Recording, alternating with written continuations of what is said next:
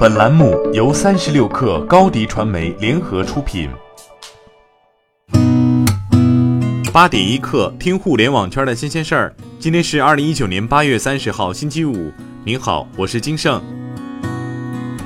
三十六氪获悉，阿里巴巴旗下半导体公司平头哥发布 SOC 芯片平台无剑。据官方介绍，无剑是面向 AIoT 时代的一站式芯片设计平台，提供集芯片架构、基础软件、算法与开发工具于一体的整体解决方案，能够帮助芯片设计企业将设计成本降低百分之五十，设计周期压缩百分之五十。无剑由 SOC 架构、处理器、各类 IP、操作系统、软件驱动和开发工具等模块构成。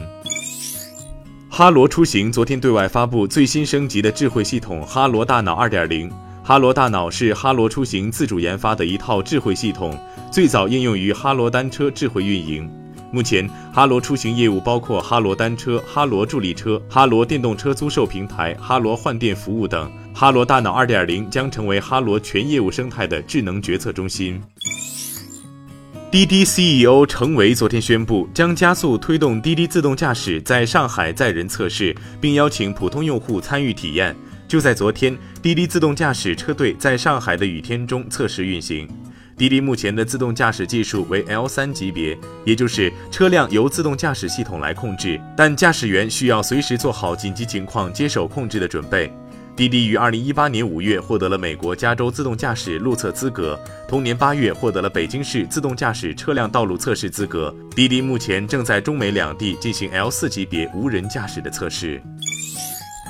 最新发布的二零一九年八月阿拉丁小程序行业发展研究报告显示，微信、支付宝、百度、抖音等平台通过增加新入口，继续为小程序生态赋能。其中，微信与三星的合作意味着微信小程序向手机系统层面进军。本月 TOP 一百榜单更新率为百分之二十三，与上月持平。此外，小程序打通移动端和 PC 端，将实现全场景互联网的应用。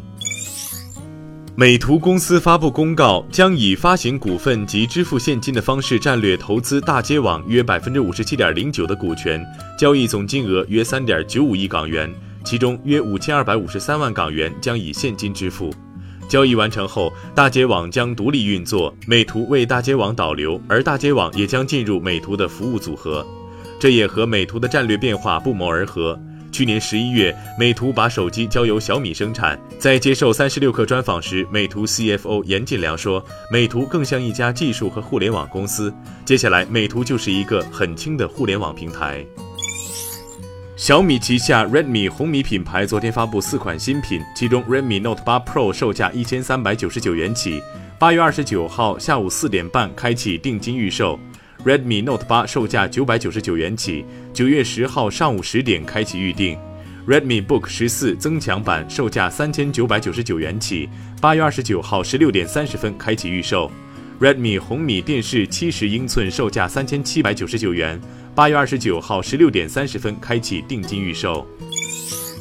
Pixel 四还没发布，谷歌先谋划着迁移生产线了。据日经产业新闻报道，谷歌计划从今年开始把 Pixel 智能手机的生产线从中国转移到越南，并寻求在东南亚地区建立廉价的供应链。Pixel 三 A 的生产或将在年底前完成迁移。至于此举是否会影响十月将发布的 Pixel 四手机，还不明确。八点一刻，今日言论：第二届世界人工智能大会昨天开幕，所有议程中最为吸睛的亮点，莫过于当天上午最后一项议程——马云、埃隆·马斯克两人的高端对话。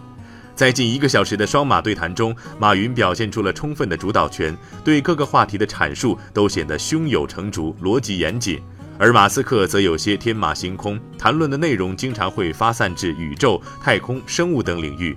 有趣的是，在个别议题的讨论中，马云和马斯克展现出截然不同的观点。比如，在对宇宙的关注点上，对于马斯克曾经移居火星的言论，马云多次提及，更应该将关注点放在地球本身。马云说，把一百万人送到火星很好，更关心几十亿地球人的发展。双方更大的分歧集中在人与机器谁更聪明这个话题。当马云提出人类永远无法创造出比自己聪明的生物后，马斯克立刻表示：“我非常不同意这个观点。”紧接着，马斯克列举出围棋、AI、深蓝、阿尔法狗等战胜人类的例子，表示计算机已经比人类更聪明。但马云立刻表示，计算机更聪明，人类会更智慧。Smart，聪明是一种学术知识的累积，但人类的智慧是经验驱动的。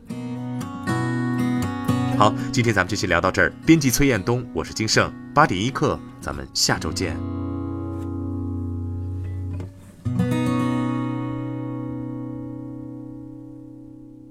欢迎加入三十六课官方社群，添加微信 baby 三十六课 b a b y 三六 k r，获取独家商业资讯，听大咖讲风口，聊创业，和上万客友一起交流学习。